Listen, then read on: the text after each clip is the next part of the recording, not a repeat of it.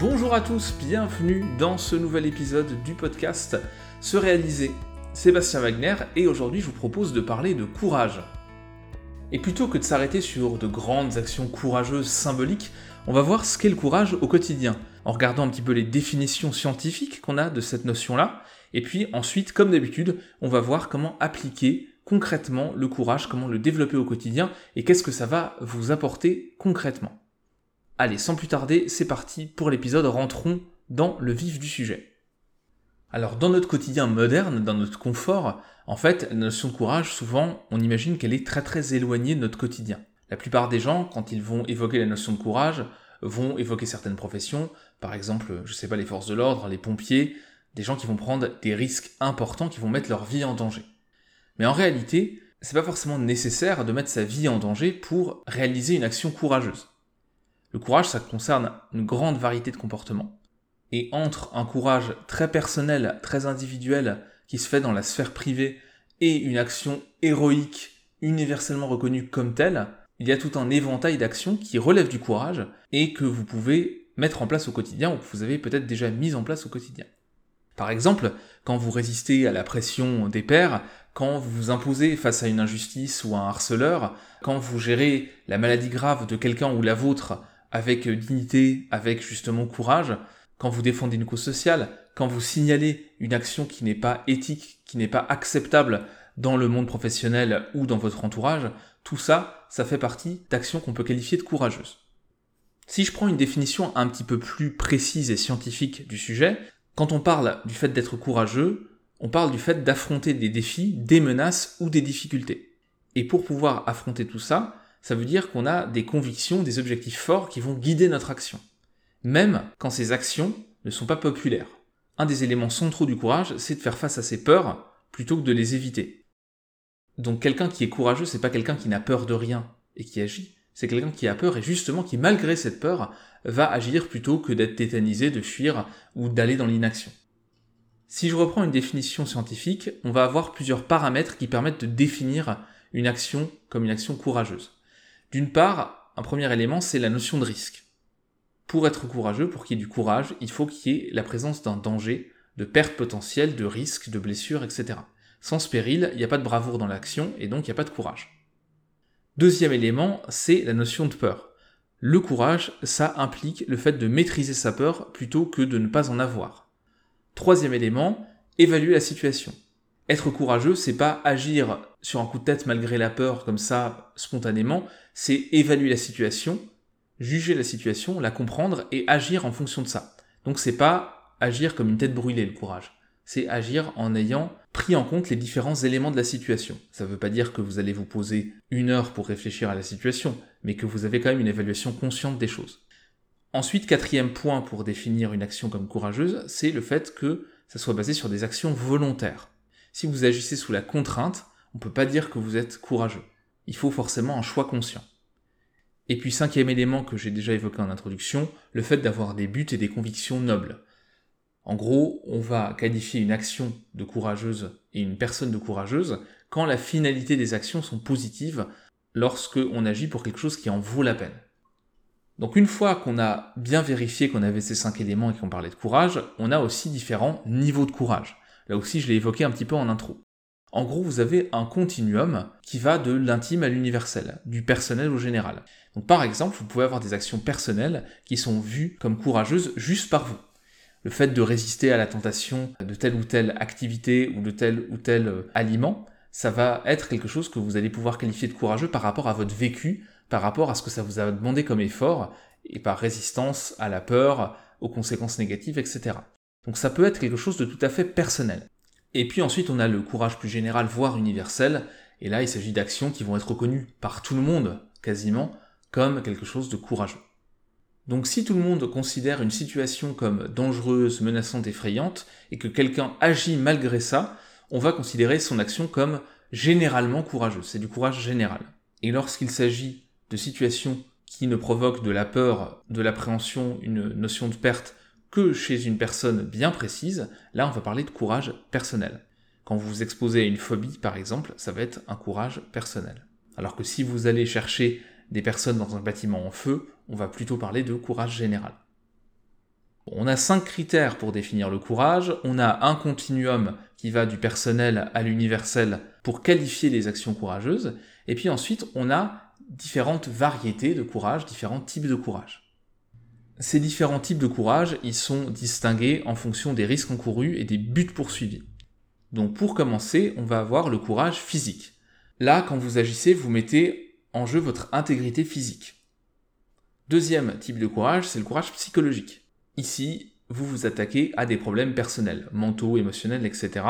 Et ça implique souvent d'admettre ses vulnérabilités et ses difficultés aux autres, voire de demander de l'aide. Troisième type de courage, c'est le courage social. Donc là, le risque, le danger, il est lié à l'estime que les autres vont avoir envers vous si vous agissez. Et donc là, on parle d'actions qui vont potentiellement être impopulaires et d'assumer ses choix malgré ça. Et ce qu'on sait aussi d'après la recherche, c'est que l'âge et certains traits de personnalité comme la persévérance et la proactivité sont assez corrélés à ce type de courage social. En gros, plus vous êtes persévérant, proactif et âgé, plus vous avez de fortes chances d'avoir du courage social. Mais encore une fois, c'est pas systématique. Et enfin, dernier type de courage, c'est le courage moral. Et là, il s'agit de prendre la parole pour défendre une cause juste, un sujet qui est juste, même s'il y a des oppositions. Par exemple, le courage moral, ça va être le fait de défendre les droits d'un groupe ou d'une personne envers et contre tout. Et donc vous voyez avec tout ça qu'on peut très bien être courageux dans l'intimité, mais pas d'une manière générale, et qu'on peut très bien faire preuve d'un certain type de courage, mais pas de tous les types de courage en même temps. Par exemple, certains vont faire preuve de courage plutôt personnel, de courage plutôt moral, d'autres plutôt physique, et dans la sphère intime vont avoir plus de mal à avoir des actions courageuses. Bref, il y a toutes les variétés possibles et imaginables. Et tout ça va être influencé par l'environnement, la personnalité, les circonstances particulières, etc., etc. Maintenant, si on zoome un petit peu sur un domaine particulier qui est le domaine professionnel, le domaine du travail, on va avoir aussi un certain type de courage qui va s'exprimer plus fréquemment ou plus facilement dans cet environnement-là. On parle souvent de prise de risque, justement dans le monde professionnel, et cette notion-là, elle est assez liée au courage. Et pour prendre des risques de manière intelligente, parce que ça paye pas à chaque fois, et si on prend des risques vraiment n'importe comment, alors ça va quasiment jamais payer, donc pour prendre des risques de manière intelligente et donc faire preuve de courage de manière intelligente dans le monde professionnel, il faut développer ce que les chercheurs appellent l'intelligence du risque subjectif. C'est la capacité des individus à évaluer de manière efficace les avantages et les inconvénients d'une décision dans des situations incertaines. Et cette intelligence du risque subjectif, elle comporte quatre aspects. La capacité d'imagination, c'est-à-dire le fait de générer de nouvelles idées qui peuvent être utiles, Deuxièmement, le sentiment d'efficacité personnelle lié à la résolution de problèmes, donc la croyance sa capacité à gérer des situations compliquées et à prendre des décisions. Troisièmement, la gestion émotionnelle du stress, le fait d'être capable de réguler ses émotions en situation de stress. Et enfin, une attitude positive envers l'incertitude, c'est-à-dire voir l'incertitude et la prise de risque comme quelque chose qui peut être une source d'opportunité plutôt qu'une source uniquement de menace. Donc vous le voyez, prendre des risques en situation professionnelle et faire preuve d'intelligence du risque subjectif, ça veut dire qu'on va bien évaluer les situations, qu'il y a une notion de perte potentielle, et donc qu'on retrouve les caractéristiques du courage. Et professionnellement, ça se traduit comment? Ça se traduit par exemple par le fait de changer de carrière, d'entreprendre, de s'adapter à des évolutions d'un métier, de prendre des risques pour améliorer sa satisfaction au travail, son succès professionnel, sa performance, etc., etc. Donc évidemment, quand je parle de prise de risque, on est sur certaines actions bien particulières, liées à la carrière, liées à l'efficacité professionnelle, mais on a aussi au travail tout ce qui va être lié au courage social ou au courage moral qui peut avoir une importance capitale et qui peut s'exprimer.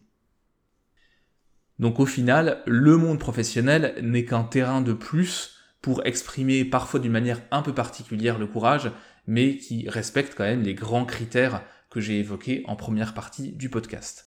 Maintenant, voyons les effets du courage. À quoi ça sert d'être courageux, concrètement? Là aussi, on a des travaux de recherche qui nous éclairent un petit peu sur les effets du courage. Concrètement, on va avoir un certain nombre d'effets positifs sur le stress. Les gens plus courageux vont avoir un stress plus faible et aussi des performances plutôt optimales, en tout cas de meilleures performances. En général, ça va améliorer aussi le bien-être et la satisfaction dans la vie, ça va permettre de développer la volonté, la persévérance, d'avoir des comportements prosociaux plus nombreux, d'avoir une plus grande confiance en soi, une prise de risque plus efficace, Les gens qui sont plus courageux ont aussi une orientation vers l'action, c'est-à-dire que c'est des gens qui vont passer à l'action facilement, de manière intelligente bien sûr, mais passer à l'action et pas rester seulement dans l'analyse et dans la théorie et dans la pensée. Et donc pour toutes ces raisons, c'est intéressant de développer le courage. On parle ici de corrélation, donc il faut aussi faire attention. Si vous gérez mieux votre stress, que vous avez plus de volonté, plus de persévérance, vous allez avoir tendance à être aussi plus courageux. Donc ça marche dans les deux sens. On n'a pas seulement un lien de cause à effet il suffit pas d'être courageux pour avoir tout ça, il suffit pas d'être persévérant pour être courageux, par exemple, mais en tout cas, toutes ces dimensions-là sont liées. Donc quand vous agissez sur une de ces dimensions, par exemple l'auto-efficacité et la confiance en soi, vous allez aussi favoriser les actions courageuses. Et inversement. Et si je reviens sur le monde professionnel, on a donc tous ces effets qui sont intéressants, et en plus, les personnes courageuses vont plus facilement faire face aux comportements problématiques des collègues, vont plus les dénoncer, plus les affronter, et vont avoir aussi plus d'opportunités de carrière et plus de soutien social au travail. Autre fait intéressant par rapport à l'employeur cette fois, les gens qui sont plus courageux vont promouvoir l'identification à l'organisation pour laquelle ils travaillent. C'est-à-dire qu'ils vont avoir un plus grand sentiment d'appartenance, et ça marche autant en présentiel quand ils travaillent, et vont être plus proactifs dans l'organisation et vont avoir plus confiance en l'organisation pour laquelle ils travaillent. Donc en gros, si vous avez des employés plus courageux, et que vous favorisez le courage au travail en créant un environnement qui permet la prise de risque sans la sanctionner de manière quasi systématique, vous allez aussi favoriser le sentiment d'appartenance à l'organisation, faire baisser le turnover, créer une meilleure ambiance au travail et donc de meilleures performances, etc., etc. Donc accepter les actions courageuses, accepter aussi que certaines personnes ne soient pas d'accord, expriment leurs opinions de manière constructive et prennent des risques, ça fait partie des éléments qui vont caractériser un bon management dans une organisation. Bon, bien sûr, j'imagine que vous aviez peu de doute sur le fait que le courage c'était quelque chose de positif. Maintenant qu'on a un peu vu en quoi ça consistait concrètement, parce que le courage au quotidien, encore une fois, c'est pas forcément évident de le cerner, mais maintenant qu'on a vu ça, on peut se dire, ok, les effets sont intéressants, ok, je vois que le courage va du personnel à l'universel et que il y a toute une gamme de comportements possibles dans lesquels je peux me retrouver pour mettre en place des actions courageuses, eh bien, à partir de ce moment-là, qu'est-ce qu'on a comme possibilité pour développer le courage au travail? C'est pas toujours évident de trouver des bonnes actions, de bien les doser et de réussir à cultiver ce courage au quotidien. Alors justement, je vais vous proposer quelques pistes maintenant pour travailler là-dessus. Parce que comme n'importe quelle autre qualité, dimension, le courage, c'est quelque chose qui se travaille, qui se développe, et on ne naît pas courageux, à la limite, on peut naître un peu téméraire avec une conscience des risques extrêmement faible, mais la notion de courage, avoir peur, voir les risques et agir malgré tout ça, ça c'est quelque chose qui se développe. Alors première piste, comment développer le courage moral? Une chose qui pousse à passer à l'action en termes de courage moral, c'est le fait d'avoir une conscience morale. Et pour développer cette conscience, en fait, on peut travailler sur des dilemmes moraux. Donc ça peut consister par exemple au fait de se demander ce qu'on ferait à la place de tel ou tel personnage ou tel ou tel décideur. Vous regardez une série Netflix que vous aimez bien, il y a des dilemmes moraux à un moment donné, vous pouvez arrêter et vous poser la question qu'est-ce que moi je ferais à sa place? Même chose par rapport à des décisions politiques internationales par exemple. Pour développer votre conscience morale et votre courage moral, vous pouvez aussi étudier un modèle. Quelqu'un que vous admirez particulièrement, qui a pris un certain nombre de décisions courageuses dans sa vie et pour essayer de mieux comprendre cette personne que vous admirez, vous pouvez très bien lire une biographie qui va vous donner un peu les tenants, les aboutissants et les processus mentaux qui sont derrière ces actions-là. Vous pouvez aussi bien sûr prendre modèle sur des personnes que vous connaissez directement, au travail, dans vos proches, etc. Et là aussi, essayer de comprendre comment elles fonctionnent, comment elles agissent en fonction de ce courage moral. Et donc là, vous pouvez directement leur poser des questions. Autre manière un peu fun de travailler sur la conscience morale, ça va être d'utiliser les jeux vidéo. Il y a un certain nombre de jeux vidéo à décision qui existent dans lesquels vous avez des dilemmes moraux. Par exemple, on peut citer le jeu vidéo Papers, Please, où vous jouez donc le rôle d'un garde-frontière dans un pays qui ressemble à un pays du bloc de l'Est des années 80, et vous devez décider qui passe ou non la frontière, tout en essayant de survivre vous-même et de faire survivre votre famille. Donc vous voyez, on peut travailler sur la conscience morale et le courage moral de différentes manières, plus ou moins ludiques en fonction des médias que vous appréciez et en fonction des personnes que vous avez dans votre entourage. Deuxième piste pour développer le courage, c'est le fait d'agir courageusement quand vous avez le temps de la réflexion. Ça vous est certainement déjà arrivé de sortir d'une conversation, de sortir d'un conflit avec quelqu'un, et deux, trois jours après, vous avez toutes les remarques parfaites vous auriez pu sortir, vous avez toutes les actions courageuses que vous auriez pu entreprendre pour que ça se passe mieux. Mais sur le coup, vous étiez un petit peu démuni. Donc si vous voulez développer un petit peu ces réflexes-là, il faut les travailler quand vous avez des situations où vous avez plus de temps. Donc par exemple, vous avez une situation compliquée qui arrive au travail et vous devez prendre une décision, mais vous avez le temps de la prendre. À ce moment-là, prenez le temps de l'analyse et de la réflexion. Et pour augmenter vos chances de prendre une décision correcte et courageuse, vous pouvez vous appuyer sur six processus. D'abord, établir des objectifs, des objectifs principaux et annexes. À quoi ça ressemblerait si vous réussissiez dans la situation que vous êtes en train d'évaluer?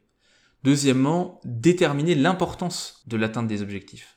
Quelles sont les conséquences morales, personnelles, sociales, matérielles si vous agissez pas et si vous atteignez donc pas ces objectifs? Troisièmement, essayez de faire pencher la balance du pouvoir en votre faveur. Quelles sont les relations et les soutiens qui peuvent rendre votre action courageuse plus susceptible de porter ses fruits? Donc vous avez un objectif important, qu'est-ce qui se passe si cet objectif n'est pas atteint? Quelles sont les conséquences? Et qu'est-ce qui peut vous aider? Qui peut vous aider dans votre entourage et soutenir votre action courageuse? Quatrième élément, évaluer le rapport bénéfice-risque. Si vous avez des conséquences négatives, si votre action courageuse, elle mène à rien, quelles sont les conséquences en cas d'échec? Si vous réussissez, quels sont les bénéfices de l'action? Cinquième élément, trouver le bon moment pour agir.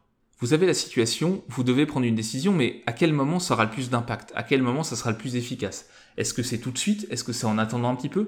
Est-ce que c'est en attendant une certaine situation particulière? Il faut analyser tout ça pour mettre toutes les chances de votre côté. Et puis dernier élément, c'est la gestion de l'imprévu. Qu'est-ce qui pourrait survenir comme imprévu? Qu'est-ce qui se passerait si ces imprévus-là arrivaient et que vous n'étiez pas préparé, etc., etc. Donc là, vous allez aussi prévoir pour agir plus facilement avec courage au moment où tel ou tel imprévu se produirait. Donc là, il s'agit de développer des processus d'analyse pour que ça devienne un peu plus automatique dans des situations où vous êtes plus pris par le temps. Mais par rapport à ces situations où le temps est moins contraint, là, comme ça, vous allez pouvoir mettre en place des actions courageuses en ayant vraiment pris tout le temps d'analyser la situation et en mettant toutes les chances de votre côté pour que votre action courageuse, ça soit pas juste un coup d'épée dans l'eau. Troisième piste pour développer le courage, ça va être de travailler sur son sentiment d'efficacité personnelle.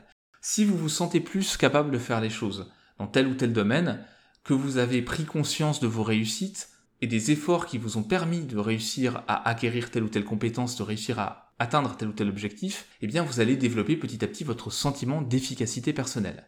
Je vous mettrai un lien dans les notes du podcast vers un article sur le sentiment d'efficacité personnelle et la manière de développer justement ce sentiment d'efficacité personnelle. Mais c'est une piste hyper intéressante pour développer le courage. C'est vraiment, on va dire, un des précurseurs du courage. Si vous voulez être courageux, il faut vous sentir capable de réussir. Sinon, vous allez être plutôt dans la fuite ou dans l'inaction. Quatrième piste, un peu dans la même idée de travail de fond, ça va être le fait d'étendre sa zone de confort. Si vous agrandissez votre zone de confort, vous allez pouvoir prendre des risques de plus en plus importants, en tout cas de plus en plus importants d'un point de vue extérieur. C'est pas forcément que vous allez vous prendre plus de risques, mais comme votre zone de confort va être plus large, vous allez pouvoir vous projeter plus loin dans la prise de risque, et donc ça, ça va être assez intéressant. Là aussi, je vous propose de consulter un autre épisode du podcast, un article, pour travailler sur votre zone de confort. Toujours dans le travail de fond, ce qui est intéressant, ça va être aussi d'identifier ses valeurs. Pour savoir ce qui est du courage moral pour vous, ce qui est du courage social, il faut aussi que vous soyez solide sur vos appuis. Quelles sont vos valeurs? Qu'est-ce qui est important pour vous? Quels sont vos grands objectifs? Et donc pour ça, il faut prendre le temps d'identifier ces valeurs. Alors on peut le faire de manière tout à fait informelle mais il y a aussi des tests qui existent sur le sujet, et je vous mettrai un lien dans les notes du podcast. Et puis, fixez vos grands objectifs. Ça, par contre, il faut prendre le temps de réfléchir à ce qui est important pour vous dans la vie. Où est-ce que vous vous voyez dans 10, 15, 20 ans? Qu'est-ce qui est important pour vous comme objectif de vie? Quand vous vous repencherez sur votre vie une fois à la retraite ou un peu plus tard, qu'est-ce que vous avez envie de retenir? Qu'est-ce que vous avez envie d'avoir fait? Comment est-ce que vous voulez que les gens se souviennent de vous? Tout ça, c'est une réflexion sur les objectifs de vie, c'est une réflexion sur les valeurs, et c'est quelque chose qui permet ensuite de savoir en situation comment agir et pourquoi on agit et pourquoi telle ou telle chose est importante et pourquoi on s'en voudrait si on n'agissait pas dans telle ou telle situation. Sixième piste pour travailler sur le courage, c'est le fait de s'appuyer sur ses forces de caractère. Si vous connaissez vos forces, vos points forts, ce qui est caractéristique de comportement épanouissant et efficace pour vous, vous allez pouvoir vous appuyer sur ces points forts en situation qui nécessite du courage. Et donc là aussi c'est important, bien se connaître à la fois sur les valeurs, à la fois sur les grands objectifs et aussi sur les forces, sur son propre fonctionnement, c'est quelque chose qui vous permet d'avoir plus de ressources disponibles au moment d'agir et donc d'agir plus facilement avec courage. Donc ça c'était six pistes générales pour travailler sur le courage. Maintenant si on se focus un peu plus sur le monde professionnel, je vous propose deux outils, deux pistes pour travailler votre courage et développer votre courage. Première piste, c'est le fait de se lancer des défis au travail. Parfois, dans certains environnements professionnels, on va avoir régulièrement des défis, des challenges qui vont se poser, mais parfois, on peut aussi avoir un manque de défis, et donc à ce moment-là, c'est bien de s'en créer soi-même. C'est-à-dire de tester des choses où l'issue est incertaine, de prendre une certaine part de risque dans votre travail pour essayer de progresser, à la fois personnellement en termes de développement de compétences, et éventuellement aussi en termes de carrière. Donc ça peut être le fait de démarrer un nouveau projet qui représente un défi important, le fait de prendre un dossier alors que ce n'était pas forcément obligatoire, en gros de prendre des risques, mesurés bien sûr, toujours de manière un peu analytique en ayant pris le temps de la réflexion avant, mais prendre des risques pour essayer de progresser et développer son courage. Deuxième piste dans le monde professionnel, ça va être plutôt centré sur le courage moral et les injustices. Alors il ne s'agit pas de s'interposer et de parler à la place des autres et de prendre position systématiquement pour défendre la veuve et l'orphelin, quelle que soit la situation, sans avoir tous les éléments à disposition, etc. Donc sans pour autant vous transformer en justicier, il ne faut pas hésiter à réagir en cas d'injustice. Si vous voyez des comportements qui sont problématiques, si vous voyez des injustices se produire sous vos yeux et que vous avez suffisamment d'informations pour bien qualifier l'injustice, eh bien il faut agir. Après, l'action peut être dosée de manière plus ou moins importante, si vous voyez une injustice, par exemple un comportement inapproprié entre un collègue et une collègue, il ne s'agit pas d'être violent, d'interagir directement en hurlant, évidemment. Il s'agit d'être mesuré, mais quand même de passer à l'action et de ne pas laisser passer quelque chose qui visiblement est problématique, d'après vos valeurs et d'après les réactions de certaines personnes. Et donc à ce moment-là, vous allez faire preuve de courage moral, et ça va plutôt être positif puisque ça permet d'écarter et d'éviter des comportements toxiques sur le lieu de travail. Alors le courage, il peut passer par une action directe, une parole directe, il peut aussi passer par le fait de faire remonter, de signaler des injustices, des pratiques qui ne sont pas éthiques, hein, il ne s'agit pas forcément que de harcèlement moral ou de harcèlement sexuel, ça peut aussi être des pratiques non éthiques qui vont poser des problèmes d'un point de vue par exemple de la comptabilité, d'un point de vue de la loi, et donc faire remonter ça, faire remonter les abus qui peuvent être anodins ou assez importants via les canaux appropriés, c'est vraiment faire preuve de courage, puisque ça peut avoir des conséquences à la fois sur votre carrière dans l'organisation en question, ou sur l'image que certains collègues vont avoir de vous. Donc sans devenir quelqu'un d'intrusif qui va tout regarder, tout dénoncer et être un lanceur d'alerte permanent qui va réagir même sans avoir toutes les informations, vous pouvez quand même essayer de faire attention aux injustices qui se produisent, aux problèmes éthiques qui se produisent au travail et réagir par rapport à ces problématiques et ça, c'est une preuve de courage également, de courage moral et de courage social. Il y a forcément de la place pour des actions courageuses intelligentes dans votre environnement professionnel. Bon, on a fait un peu le tour de ce qu'était le courage, les différents types de courage qui existaient, du continuum du courage, des éléments nécessaires pour parler d'une action courageuse, pour la qualifier de courageuse. Et donc, qu'est-ce qu'on peut conclure après tout ça?